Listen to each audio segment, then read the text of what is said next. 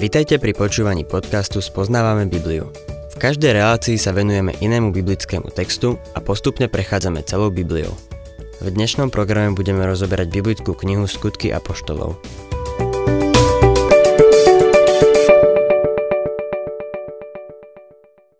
Milí poslucháči, 17.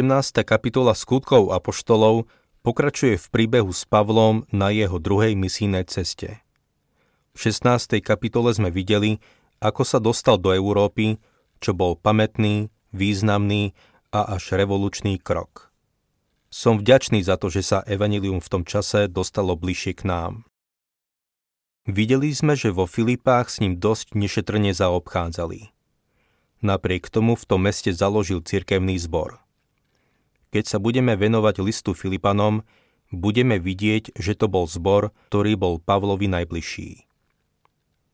V dnešnej relácii budeme teda pokračovať v jeho misijnej ceste. Znovu vám odporúčam, aby ste ju sledovali spolu so mnou na mape. Na ceste do Macedónska sa zastaví v Tesalonike a Beroji. Takisto sa zastaví v Aténach.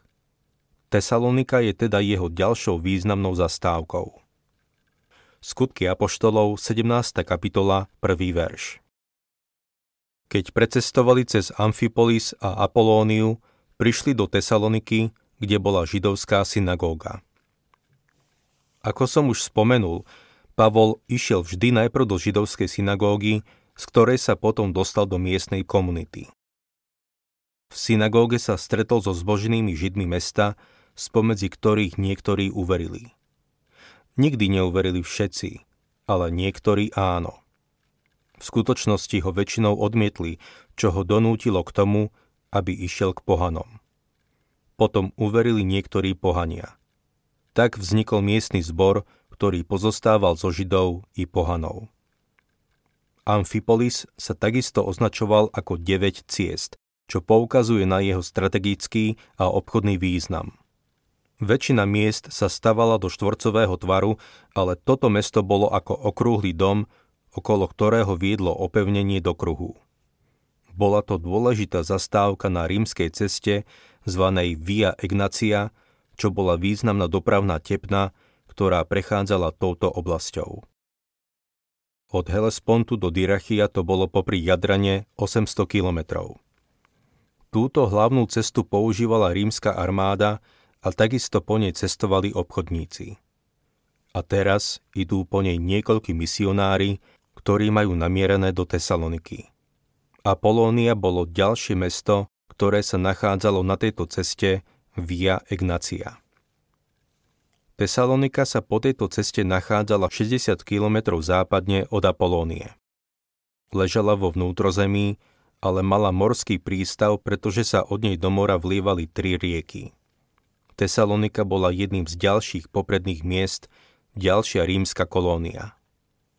Kasander ju znovu vybudoval okolo roku 315 pred Kristom a údajne jej dal meno Tesalonika po nevlastnej sestre Alexandra Veľkého.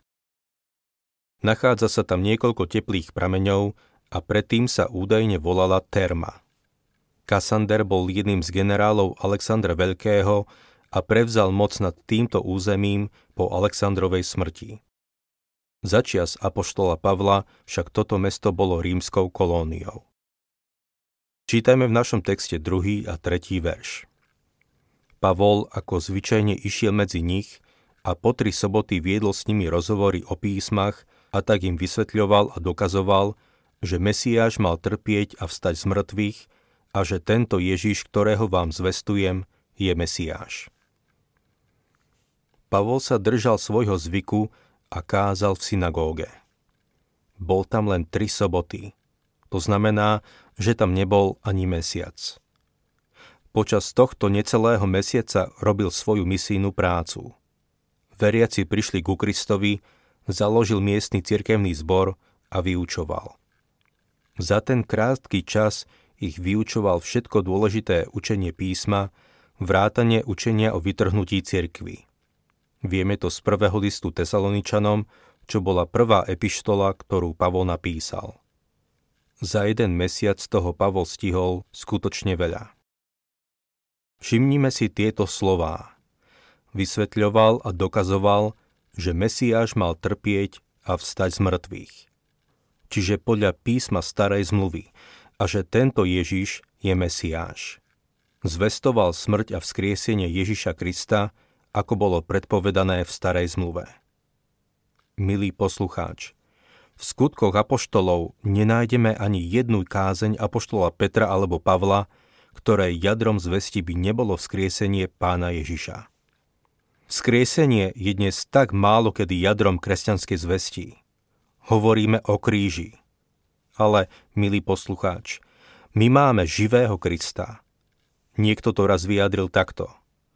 On sedí v sláve, ale cirkev ho stratila zo zreteľa. Jedna vec je hovoriť o historickej smrti Krista pred 2000 rokmi a o jeho vzkriesení na tretí deň, ale otázka je, ako sa ťa to týka? Toto bola veľká téma v Pavlovom liste Galatianom.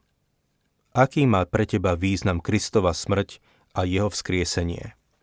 Ako sa to dotklo tvojho života? Vzkriesenie bolo jadrom novozmluvnej zvesti. Pavol bol v Tesalonike len tri soboty a jeho zvesťou bolo vzkriesenie pána Ježiša Krista. Všimnime si, ako ho prijali. Štvrtý verš. Niektorí z nich sa dali presvedčiť, a pripojili sa k Pavlovi a Sílasovi vrátane veľkého počtu Grékov, ktorí uctievali Boha a nemálo vznešených žien. Niektorí z nich uverili. To je vždy tak, keď zvestujeme Božie slovo. Niektorí uveria, takisto niektorí neuveria. Menšina uverí, väčšina nie. Lukáš sa znovu vyjadruje svojim obvyklým spôsobom, keď píše, že uverilo aj nemálo vznešených žien – tým chce povedať, že ich uverilo dosť veľa. 5. až 9. verš Ale žiarliví Židia vzali akýchsi podliakov z ulice, vyvolali rozruch medzi spodinou a rozbúrili mesto. Napadli Jásonov dom a chceli Pavla a Síla sa vyviesť pred ľud. Keď ich však nenašli, odvliekli Jásona a niektorých bratov k predstavených mesta a volali. Tí, čo prevracajú celý svet, prišli aj sem a Jáson ich prijal. A všetci títo konajú proti cisárovým nariadeniam, lebo hovoria, že kráľom je Ježiš. Takto pobúrili dáv i predstavených mesta, ktorí to počúvali. Keď však dostali od Jásona a ostatných záruku, prepustili ich. Títo Židia nepreháňali, keď tvrdili, že Pavol so svojimi spolupracovníkmi prevracajú celý svet. Presne to sa dialo – keď kresťanstvo preniklo do starej rímskej ríše, bola to revolúcia. Malo to obrovský dopad. 10. verš Bratia hneď v noci vypravili Pavla a Síla sa do Beroje. Len čo ta prišli, vošli do židovskej synagógy. Človek by si pomyslel, že toto všetko stlmí Pavlovo načenie, že ho to spomalí. Vôbec ho to nespomalilo a ide si ďalej prišiel do Beroje, čo je mesto nedaleko pobrežia. 11. verš Tunajší Židia boli šľachetnejší ako v Tesalonike. Prijímali slovo so všetkou ochotou a každý deň skúmali písmo, či je to naozaj tak. Toto boli rozumní ľudia. Skúmali písmo a v Beroji vznikol cirkevný zbor. O tomto zbore veľa nevieme – je zaujímavé, že najsilnejšie zbory vznikli tam, kde bolo najsilnejšie prenasledovanie. 12. verš A tak mnohí z nich uverili, a takisto nemálo gréckých žien i mužov z vyšších vrstiev. Lukáš tu znovu píše o nemálo gréckých žien i mužov z vyšších vrstiev. Nemálo znamená, že ich bolo značne veľa. 13. a 14. verš len čo sa však Židia v Tesalonike dozvedeli, že Pavol hlása Božie slovo aj v Beroji, prišli aj ta znepokojovať a poburovať zástupy. Bratia teda hneď vyslali Pavla, aby šiel k moru. Sílas a Timotej ostali tam. Pavol pokračoval na svojej ceste bez ostatných členov týmu. 15. verš Ale tí, čo Pavla sprevádzali, zaviedli ho až do Atén – tam prevzali príkaz pre Sílasa a Timoteja, aby čo najskôr prišli za ním a vrátili sa. Pavol išiel do Atén, kde čakal na Sílasa a Timoteja. Viem si predstaviť, ako im odkázal. Chodte pozrieť veriacich v Tesalonike a ako sa tam cirkvi darí. Navštívte aj veriacich v Beroji. Potom príďte za mnou do Atén. 16. a 17. verš Medzi tým, čo Pavol čakal na nich v Aténach, v duchu sa rozčuľoval, keď videl, že mesto je oddané modlárstvu. Preto sa v synagóge rozprával so Židmi a tými, čo uctievali Boha a každý deň hovoril na námestí s náhodnými okolídúcimi. Atény boli kultúrnym centrom vtedajšieho sveta. Keď sa povie Atény, myslí sa na kultúru. No bolo to mesto oddané modlárstvu. Keď som bol v Aténach, išiel som sa pozrieť na ten trh. Nachádza sa hneď pod Akropolou. Viem si predstaviť, ako sa tam Pavol prechádzal hore-dole.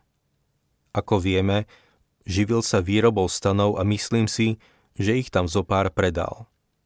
Počas toho, ako predával, rozprával o pánovi Ježišovi Kristovi. Ľudí to začalo zaujímať. 18. verš do rozhovoru sa s ním púšťali aj niektorí filozofi, epikurejci a stoici. Jedni sa pýtali, čo to chce tento táraj povedať? Iní zasa hovorili, zdá sa, že hlása cudzie božstvá. To preto, lebo zvestoval Ježiša a z mŕtvych vstanie. Filozofia epikurejcov bola viac menej hedonistická.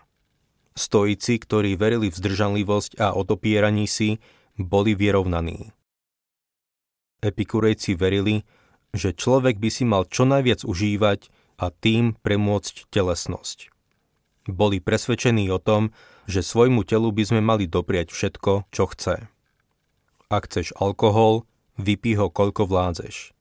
Ak sex, verte mi, epikurejci sa skutočne stali predstaviteľmi novej morálky, ktorá nebola pre nich ničím novým. Na rozdiel od nich, stoici verili, že človek by mal mať svoje telo pod kontrolou.